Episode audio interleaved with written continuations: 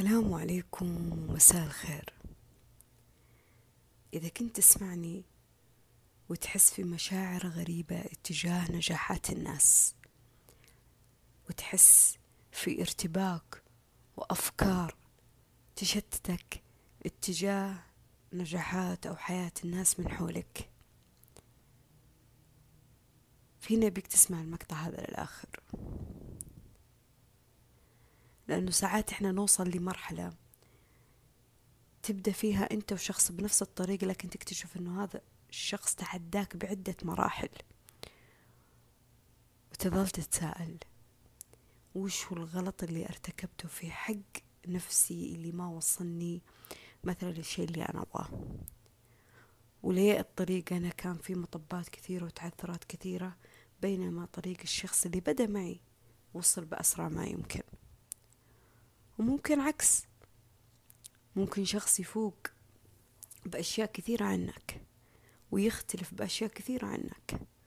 ممكن شخص مدرك لقدراته وإمكانياته. ممكن شخص مر بظروف وتجارب أكثر منك. ممكن هذا الشخص أوعى منك.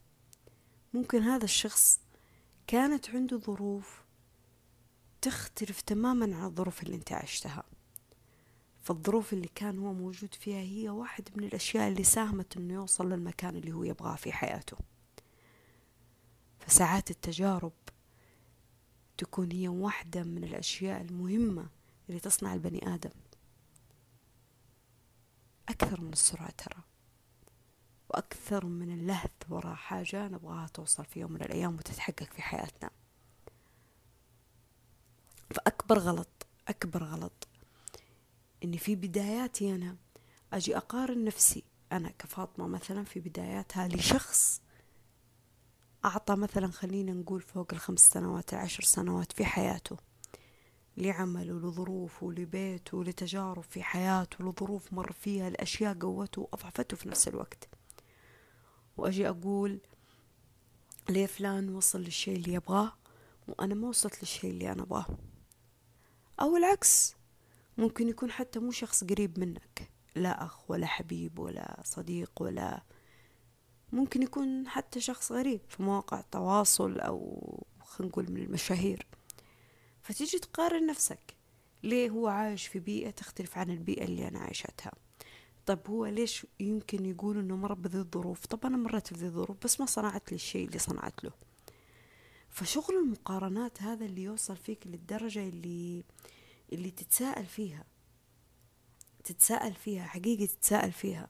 وتقول هو أنا مساري غلط؟ هو أنا طريقتي غلط؟ هو أنا مفروض أعطي أكثر أجتهد أكثر أبذل آه، جهدي ووقتي وعمري ومشاعري وأفكاري أكثر؟ هو أنا أساسا أحلامي خيالية علشان كذا أنا ماني قادرة أحقق منها شيء؟ ولا هو أنا إنسان ما عندي حظ؟ أي حاجة أبدأ أبغى أسويها أبغى أخطيها تخرب معي وما تتم مثل ما أنا أبغى. فتبدأ تدخل تدخل في هذه الدوامة الدوامة اللي تقعد فيها في تساؤلات مع نفسك. ليه ليه ليه ليه ليه عندك تصير كثيرة؟ وتطلع من مرحلة الليه هذه اللي تدخل لمرحلة كيف؟ وتبدأ تضغط على نفسك فيها. كيف أكسب فلوس؟ كيف آه، آه، أسوي جسمي كذا؟ كيف آه، أملك هذه الأشياء كيف أحقق ذي الحلم وتدخل في مرحلة مرحلة يعني الكيف عندك تصير كمان عالية عالي لدرجة أن الموضوع ذا يصير يأرقك الموضوع ذا يصير يلخبط نومك يلخبط حياتك يلخبط تفاصيلك تصير ما أنت واضح مع نفسك متشتت ما أنت عارف إيش تبغى بالضبط. الفترة اللي فاتت أنا غبت فيها عن مواقع التواصل. وكانت أغلب الأشياء اللي نزلتها في الفترة اللي فاتت كانت عبارة عن أشياء موجودة عندي بأرشيف الجوال. يعني أشياء موجودة من أول سواء كانت مقاطع وسجلتها من أول بس ما نزلتها أو كلام كان مكتوب في الملاحظات أو بالمسودات حق التويتر ونفس الحكاية ما نزلتها. وكنت محتفظة فيها. بعدين قررت إني لازم أنزلها يعني تسويف كنت أجل يوم عن يوم يوم عن يوم. إلين ما وصلت للمرحلة اللي قلت أنا راح أوقف مخي عن الكتابة راح أوقف مخي عن الاستنتاج وتحليل الأمور والتفكير والإرهاق هذا كله. وراح أنزل كل الأشياء اللي موجودة عندي وأتخلص منها.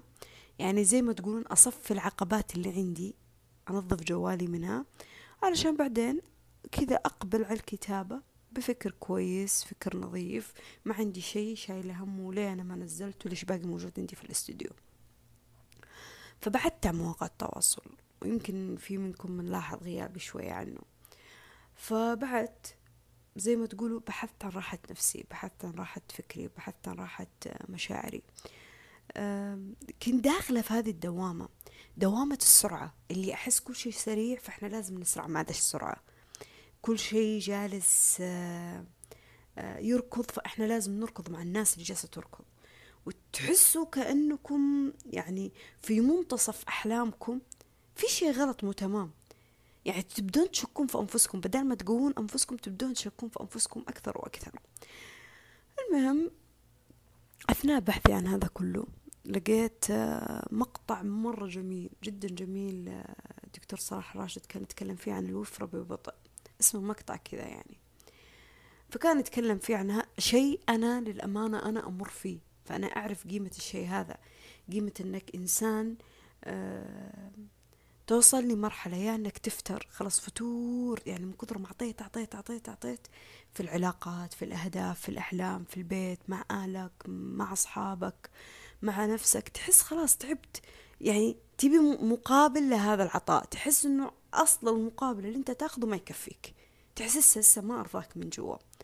أو العكس ما قدمت ولا حاجة بس زعلان ليش أنت ما قدمت وزعلان ليش أنت ما تتحرك مع الناس اللي جالسة تتحرك. أو العكس أو يعني كمان ممكن تكون إنسان آه، جالس تعطي تعطي ببذخ لدرجة إنك وصلت لمرحلة الضغوطات. الضغوطات اللي بدل ما يكون الشغلة اللي تسويها تستمتع فيها تستلذ فيها تتصبر فيها آه، ما تأخذها على إنها سباق أو نقطة وتنتهي لا جالس تحمل نفسك هم الضغوطات فيها هم الضغوطات فيها. أنا متى أوصل؟ أنا متى أحقق ذا الشيء؟ أنا متى هذا الشيء يتم؟ أنا تعبت وأنا أنتظر. آه أنا لازم أضغط على نفسي أكثر. وتصير تحرم نفسك من طلعات من خرجات من مكالمات من أشياء ترفيهية. تحرم نفسك من أشياء كثيرة. وإذا كنت في وسط الترفيه ولا وسط طلعة ولا خرجة تحس إن شغلك أو حلمك أو هدفك أو الشيء اللي أعطيت فيه حتى بحق نفسك معك في نفس المكان. تفكر فيه مشغول فيه مشاعرك. آه، مضطربة فيه. نومك مو تمام. آه، روتين يومك فيه تفاصيل باهتة ما هي ملونة. في مزاجية في سرعة من ردات الفعل سرعة من الغضب. في في تسويف غريب وتأجيل غريب ومشاعر يعني اندفاعية غريبة. طيب خليني أقول لك. السرعة في تحقيق كل شيء في الحياة هذا أكبر غلط ممكن تاخذه هدف في حياتك. يعني إذا كنت أنت شخص جالس تسمعني الحين عندك أحلام عندك أهداف عندك مخططات بحق نفسك بحق علاقاتك بحق أهلك بحق أصحابك بحق الحياة بحق المجتمع. عندك كذا أحلام وردية خلينا نقول. لو كنت حاط لها قاعدة أساسية أن السرعة تكون جزء من هذا التحقيق فأنا أتمنى أنك تجلس مع نفسك جلسة تعيد تصحيح هذا الشيء وهذا النطاق. لأن السرعة عمرها ما حلت كل حاجة. السرعة عمرها ما حلت كل حاجة بالعكس السرعة ما تخليك تفكر أكثر ما تركز أكثر ما تشوف أكثر ما تلاحظ أكثر. السرعة ما تخليك توصل بطريقة تستمتع فيها أكثر. آه يا هلا بذكر الله. فالسرعة هنا تخليك تقيس الحياة العلاقات أحلامك نفسك أفكارك مشاعرك آه، ممتلكاتك على أنها أشياء من اللي يوصل لها أسرع هو اللي يفوز. من اللي يركض لها آه، أول أول شخص هو اللي يمتلكها هو اللي يستحقها.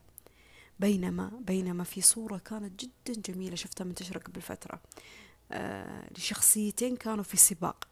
والله أنا ما أعرف إيش نوع السباق لكن كانوا في, في سباق.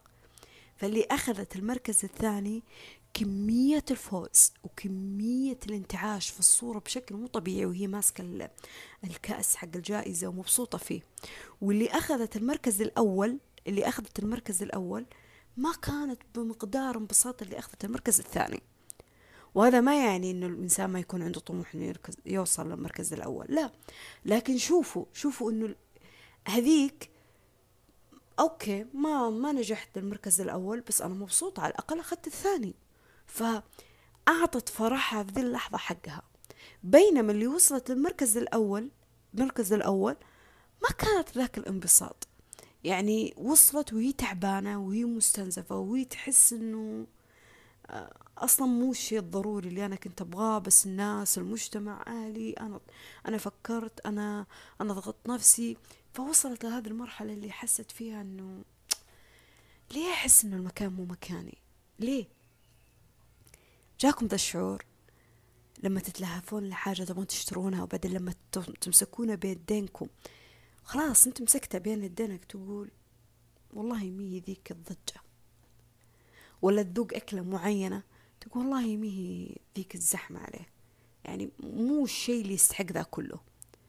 ولا لما تروح مكان معين كثر المدح عليه. طموحك انت كنت تجمع ذا المبلغ عشان تروح ذا المكان. ولما تروح ذاك المكان تقول والله مو الشيء اللي أنا لي شهور أنا أفكر فيه. أحيانا نرهق أنفسنا في ذا الشيء. في علاقات في أشياء في ممتلكات في حتى حق أنفسنا. نعامل أنفسنا كالآلة. كالآلة يعني أنا بحلم ولا بعلاقة ولا بأمتلك حاجة لازم أعطي أسرع ما عندي ولازم أعطي أقوى ما عندي عشان أوصل للشيء اللي أنا أبغاه بسرعة. وانتهي من ذا الموضوع. طب الحياة الحياة الحياة ما هي عبارة عن ركض ما هي عبارة عن لهف ما هي عبارة عن عن أشياء لازم تشطب عليها في النهاية. الحياة عبارة عن عن رحلة عن عن جولة تقريبا أقول رحلة جولة عن شيء آه، لازم وأنت تسويه تقعد تستمتع فيه. بس مو الهدف والغاية آه، كيف تنتهي هذه القصة كيف ينتهي ذا الشيء كيف أمتلك ذا الشيء. الغاية نفسها في الرحلة نفسها أنت جالسة تسوي؟ إيش جالسة تسوي في ذا الرحلة لين ما توصل الشيء اللي أنت تبغاه؟ إيش جالسة تسوي؟ بحق عمرك بحق مشاعرك بحق وقتك بحق علاقاتك بحق الحياة بحق المجتمع.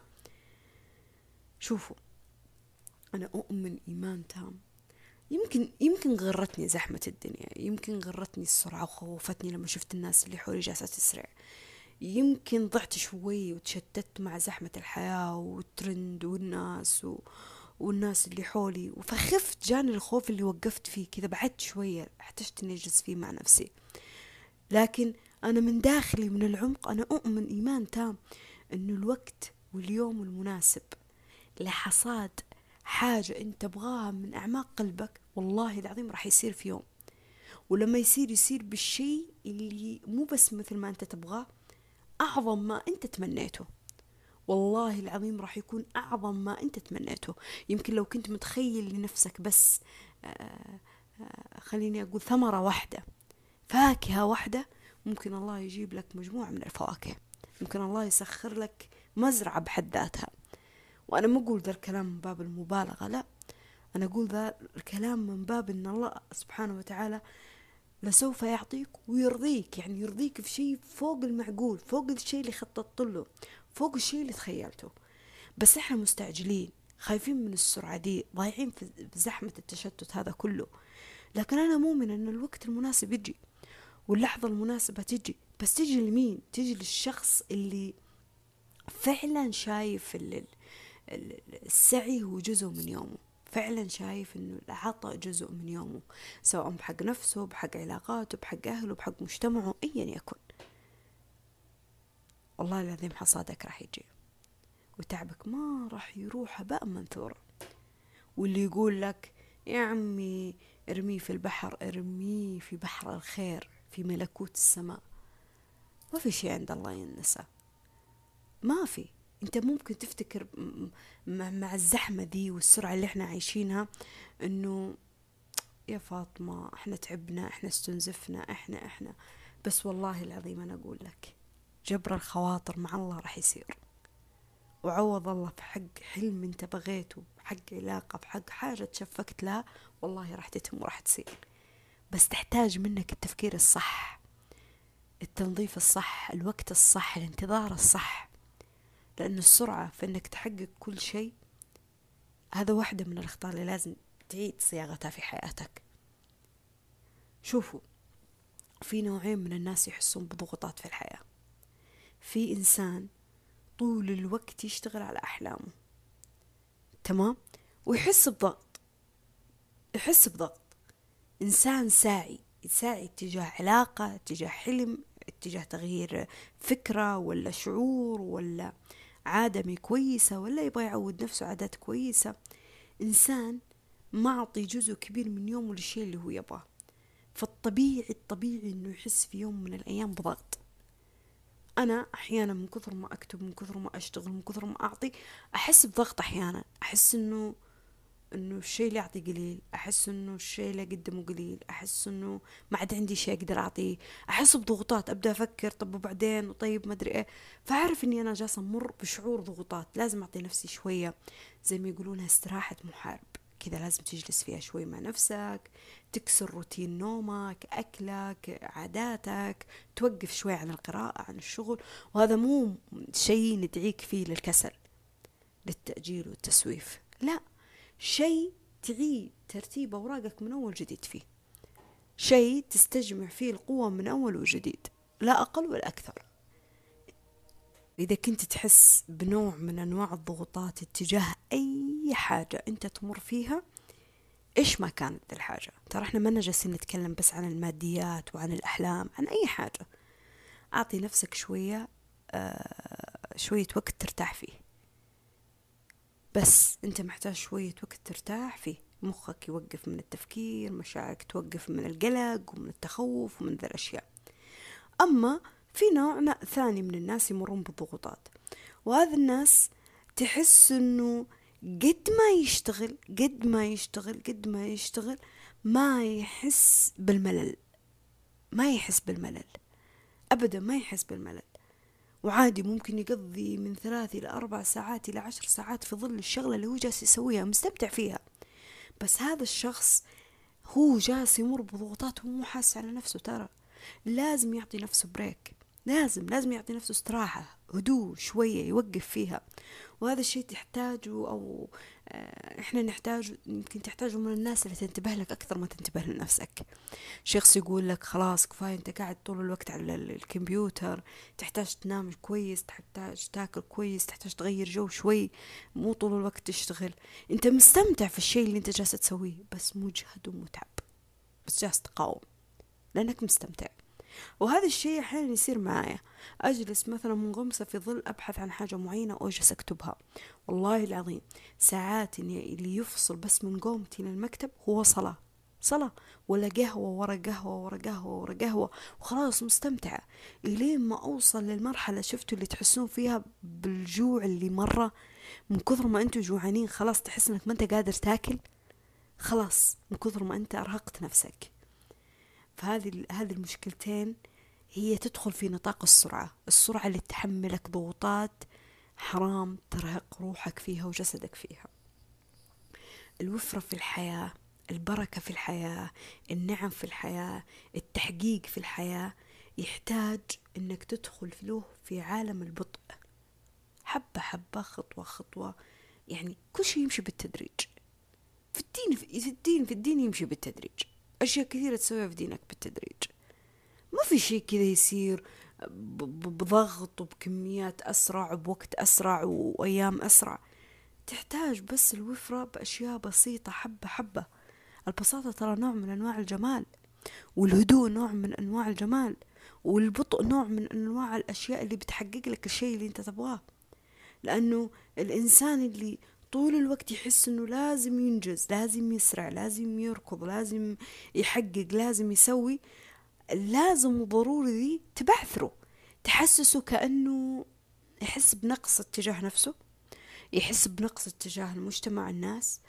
آه، يحس إنه يحس بحرمان.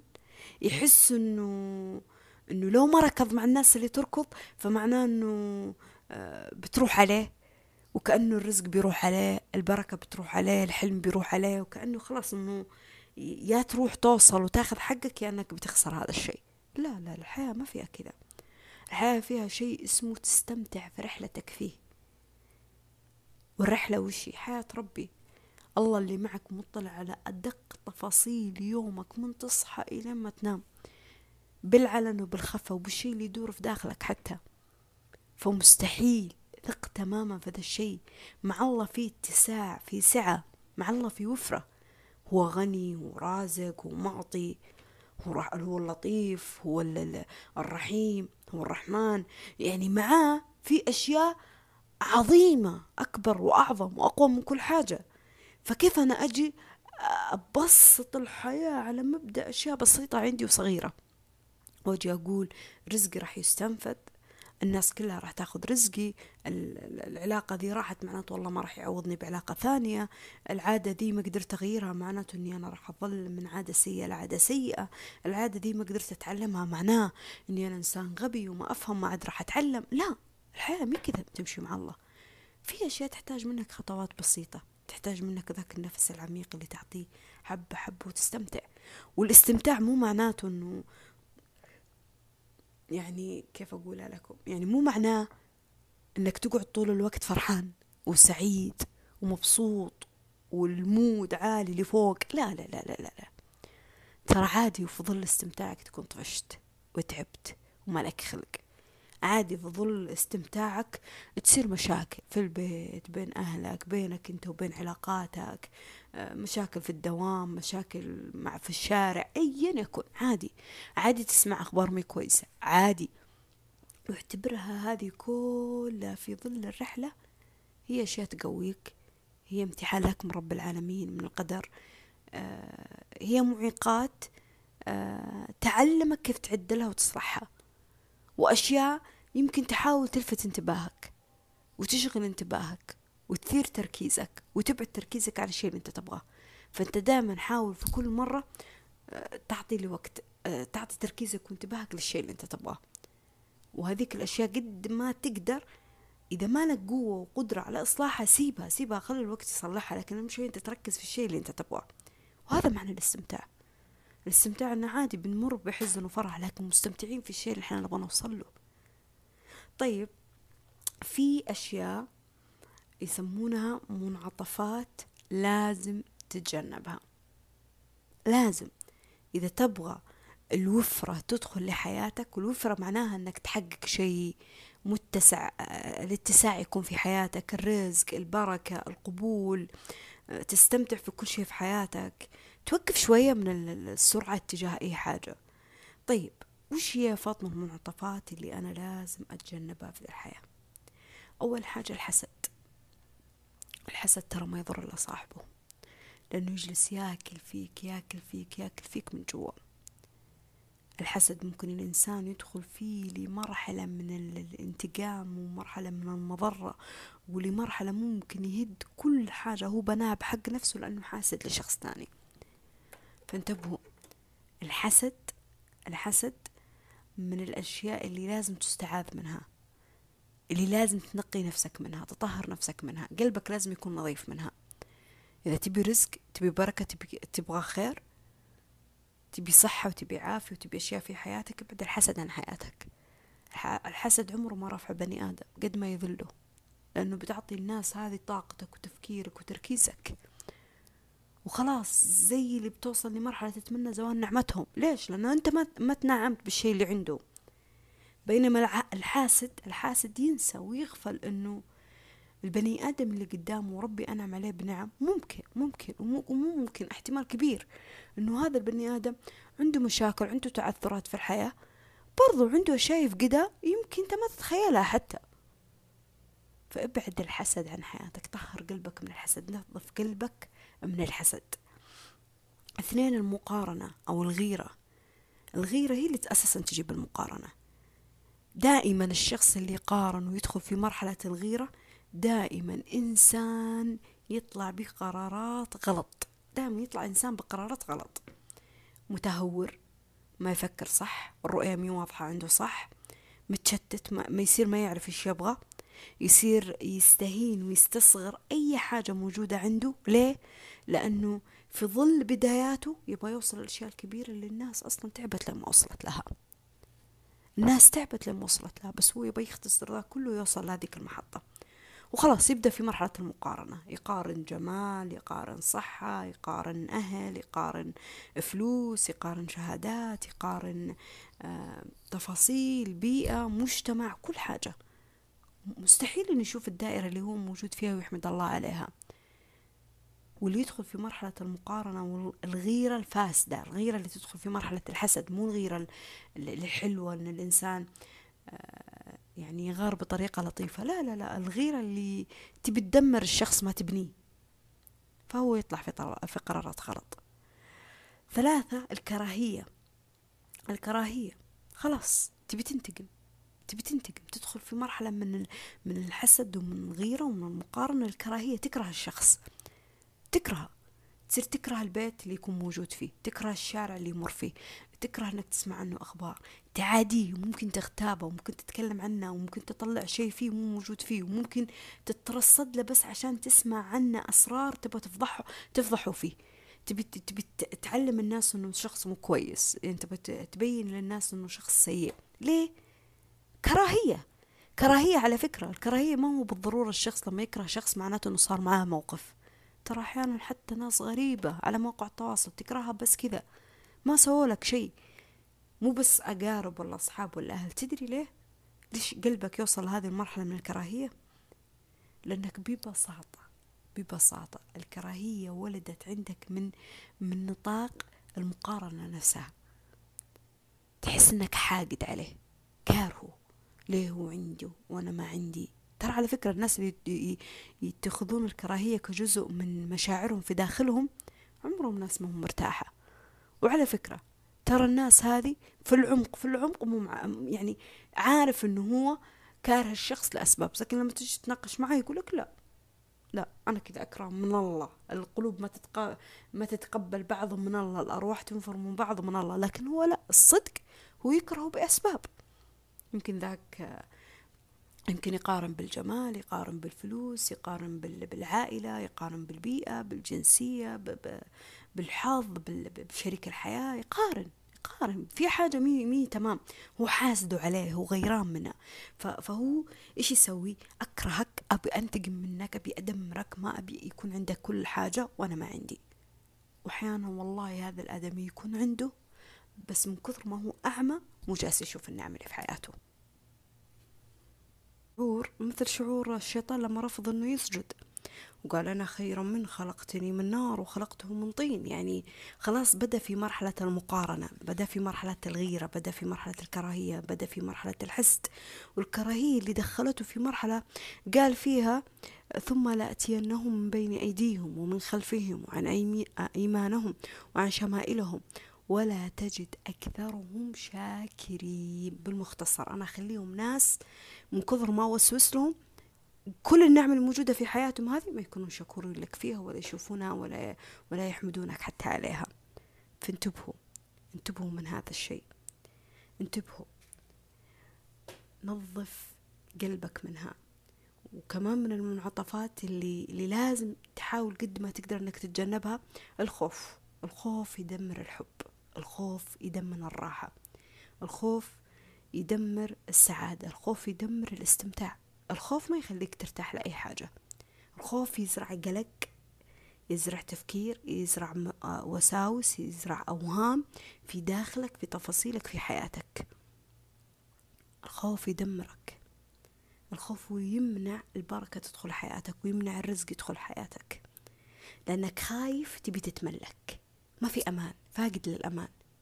يعني زي اللي آه أنا معي فلوس أبي أتبرع. بس أنا خايف لو تبرعت بريال ريالين خمسة ريال. طب أنا يمكن أحتاجها. لا لا لا. خلي الخمسة والعشرة والريالين دي تقعد مع فلوسي. أفضل أفضل. بعدين بعدين. فخلاص كذا كأنك ما عندك أمان للإنفاق للصدقة للعطاء للعلاقات لأحلامك لأهدافك لرغباتك. نسبة العطاء عندك في ظل الخوف آه، بسيطة صغيرة صغيرة صغيرة جدا لأن الخوف مانع عنك هذا الرزق رافع الإنفاق والبركة والوفرة. شيء يربكك ما يوازنك. الإنسان الخايف مو متوازن ترى على فكرة. خايف خلاص طول الوقت خايف. مستحيل يكون متوازن مستحيل إنه يكون في مرحلة من التوازن. في مقولة جدا جميلة قالها صلاح الراشد خوف الناس تستعبدهم. أنا أخوفك في رزقك أخوفك في صحتك أخوفك في عافيتك أخوفك بأحلامك أخوفك بأي حاجة أقدر من خلال هذا الخوف أن أستعبدك ترى أتملكك. ما أخليك تحس بالأمان أبعثرك. وهذا الشيء اللي يدخل في نطاق التعب والاستنزاف والشخص اللي يمكن ينفجر في أي لحظة في يوم من الأيام. طيب من الأشياء كمان ومن المنعطفات اللي لازم تتجنبها الشح. تدري إيش معنى كلمة شح؟ الشح الإنسان اللي يبغى كل حاجة تكون حقه ولنفسه. الإنسان اللي اللي يوصل لمرحلة إنه العطاء عنده قليل ما يبغى يعطي فيه. إنسان شحيح شحيح بمعنى الكلمة. إنسان يدخل في مرحلة هذا الشح في خلينا كيف أجيبها للحرص الزائد. شايفين الحرص الزائد؟ حرص زائد. خوف زائد. بخل حرص. آه، تملك. أنانية. أنانية مضرة طبعا ما هي حلوة الأنانية. هذا هذا الإنسان اللي عنده الشح حاول تتجنبه. حاول. لازم توصل لمرحلة العادي في كل شيء. يعني لما تشوف ناس تغتني مثلا من اختلاس ولا من سرقة ولا لما تشوف ناس تبني علاقاتها بطريقة غلط ولا لما تشوف ناس مي كويسة في الحياة لا تتوقع إن الحياة شحيحة لدرجة إنه إن باب رزقك ولا باب علاقاتك ولا باب أحلامك ولا أهدافك ما راح توصل إلا بهذا الطريق. لا لا لا لا. لازم توصل للمرحلة اللي تعرف إنه مثل ما شفت الشر ترى في خير في خير. بس طريقه لازم أنت تبحث عنه. الله سبحانه وتعالى وش يقول؟ يقول لكم من يوق شح, شح نفسه ومن يوق شح نفسه فأولئك هم المفلحون. المفلحون وش يعني الفلاح؟ اللي دائما موجود في الصلاة في ترديد الصلاة. الفلاح هو خلينا نقول التوفيق البركة التحقيق للشيء اللي انت تبغاه.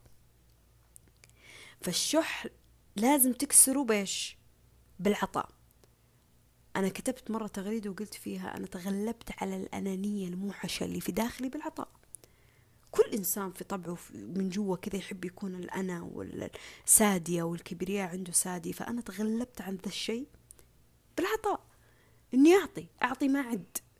أساعد بدون مو بالضرورة أترقب مقابل. جاء مقابل أهلا وسهلا ما جاء مقابل عادي ما أنتظر المقابل. أعطي بكل حاجة أعطي بعلمي أعطي بوقتي أعطي مشاعري أعطي بطاقتي أعطي بفلوسي أعطي بأي حاجة عندي أي شيء ربي متعني فيه أنا أعطي فيه. ما أكون أنانية شحيحة بالشيء اللي لي أنا بس. دائما دائما دائما أقول لنفسي يا رب في ظل العطاء اللي جالسة أقدمه يا رب نيتي أحاول قد ما أقدر تكون نيتي كويسة في هذا العطاء. فلازم تتعلم العطاء عشان تكسر قاعدة الشح.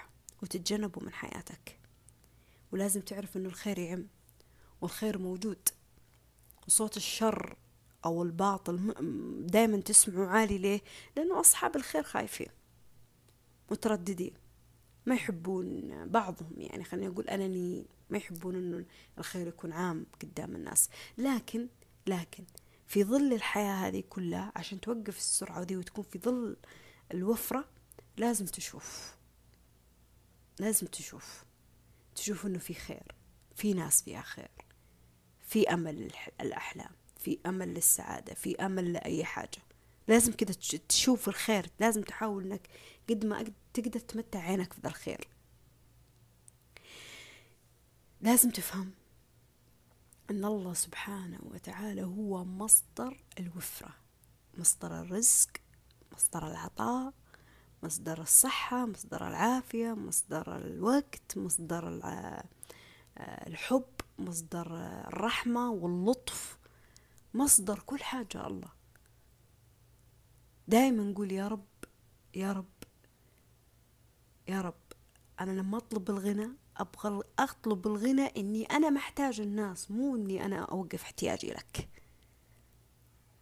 غنى النفس غنى العلم غنى أي حاجة مع أنه إحنا ناس محتاجين بعض.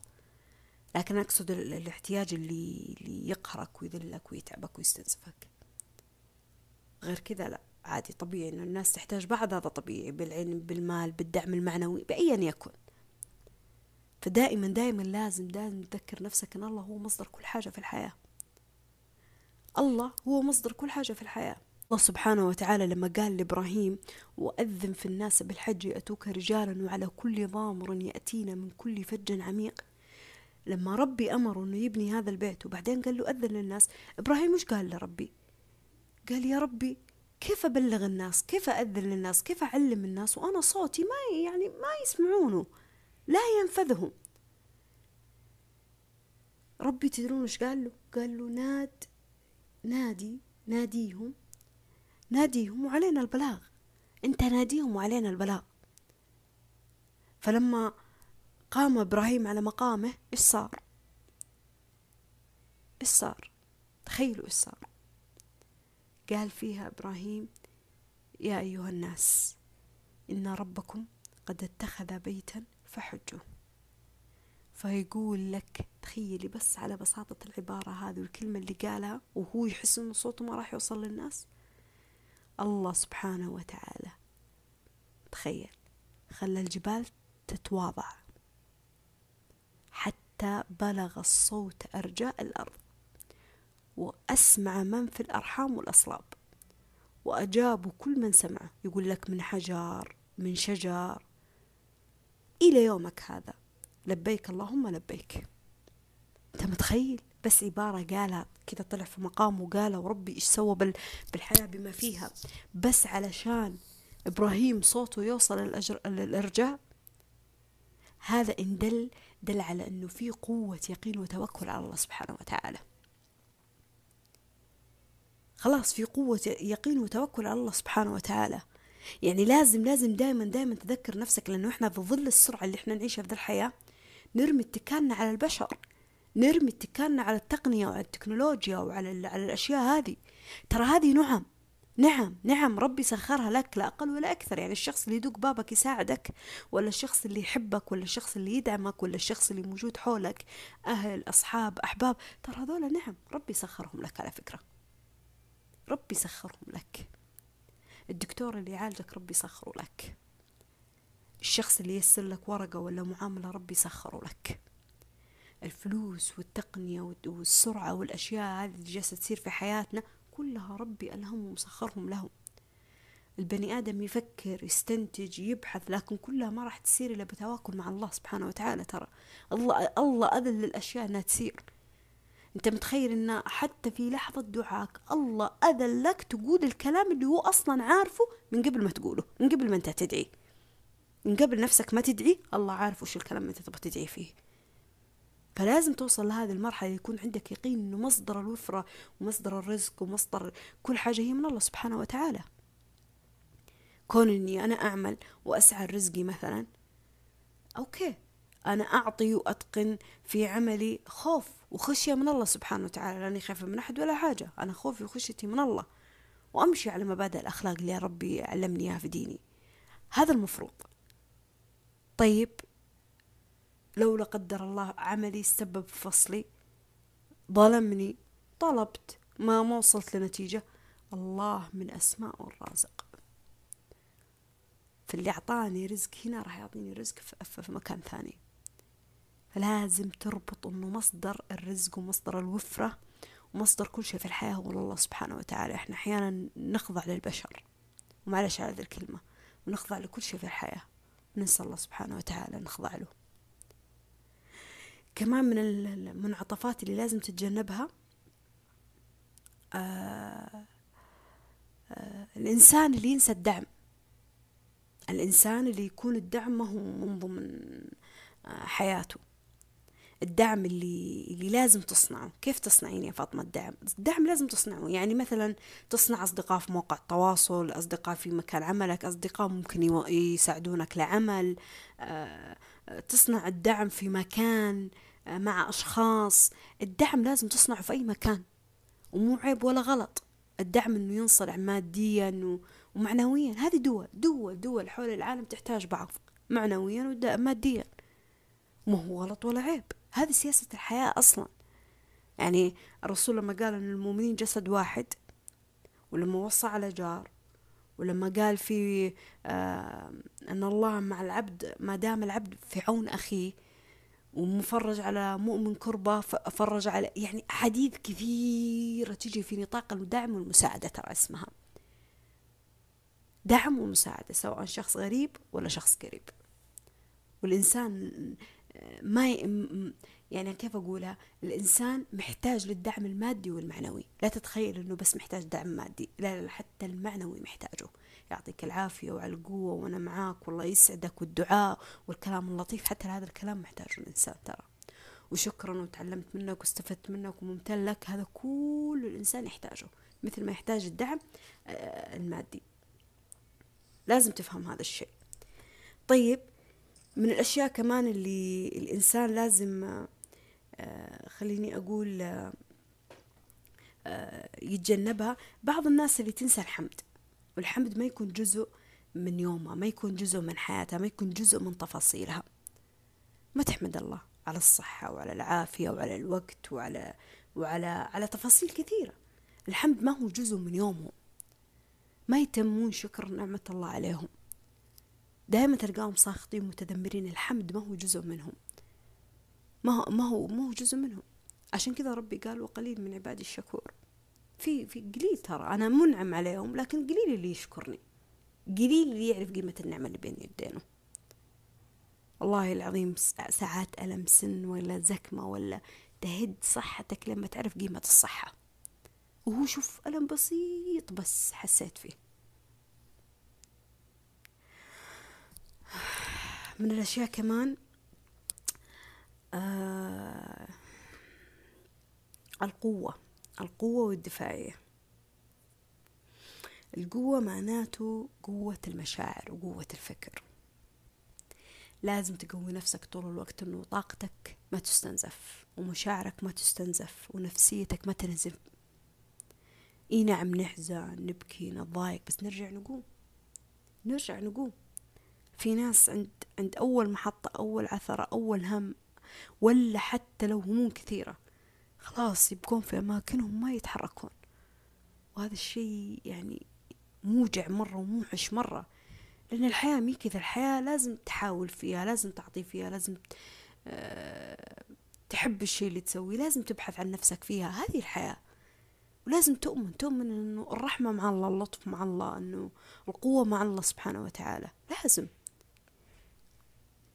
والدافعية هي راح أنزل لها إن شاء الله مقطع لحالها وأتكلم فيها بطريقة آه، بسيطة كذا واضحة لكن بقولها لكم بشكل مختصر. يعني هي أشياء من ظروف داخلية أو خارجية أو آه، ماديات أو أماكن أو أشخاص أيا يكن تساعد الإنسان إنه يوصل لمرحلة من التوازن للشيء اللي هو يبغاه. فهمتوا كيف؟ يعني ساعات لما يكون في شخص في حياتك هذا الشخص يكون بعد الله داعم لك إنك توصل للحلم اللي تبغاه. ساعات البيئة اللي انت عايش فيها البيت اللي انت متربي فيه المدرسة اللي انت موجود فيها هذه تسمى أشياء دافعية. هي اللي سببت لك الرغبة إنها توصل لمرحلة من التوازن اللي تحقق الشيء اللي انت تبغاه. من الأشياء اللي لازم تتجهز لها. الاعتياد. لازم لازم لازم عفوا لازم آه الشيء اللي انت تبغاه الشيء اللي انت تبغاه تتجهز له. وتتهيأ له تدرون واحدة من الأسرار حق تحقيق الأحلام وش هي؟ يقول لك عيش الحلم قبل ما يتحقق. عيش شعوره. يعني أنت طالب جالس تذاكر. عيش شعور النجاح قبل ما تختبر المادة. أثناء مذاكرتك طبعا وعطائك لكن عيش شعور دائما النجاح. شوف إيش الطاقة اللي راح تحس فيها. وقيس على هذا المثال كل حاجة في الحياة. أخيرا الحرية. الحرية الحرية ترى مو معناها إنك بس تقدر تطلع من باب بيتكم. الحرية حرية الفكر والمشاعر. تكون أنت صاحب القرار. ترى على فكرة في ناس ما قدرت تطلع من بيوتها بس قدرت تحقق أشياء كثيرة دخلت تحت نطاق الحرية. وهي في مكانها في مكانها ترى على فكرة. من كلمة من صوت من عبارة.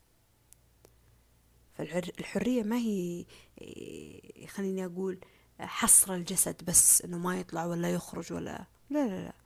إنك شخص تقدر تقول عن نفسك إنك شخص عندك حرية فمعناته إذا عندك حرية في المشاعر في الروح من جوا بالفكر. لانها هي الروح بإذن الله سبحانه وتعالى ما هي بإذن البشر. والله لو اجتمعوا كلهم ينظرونك بشيء الله ما أذن فيه ما راح يتم ولا راح يصير. وهذا اليقين والحرية اللي لازم توصله في حياتك. السلام.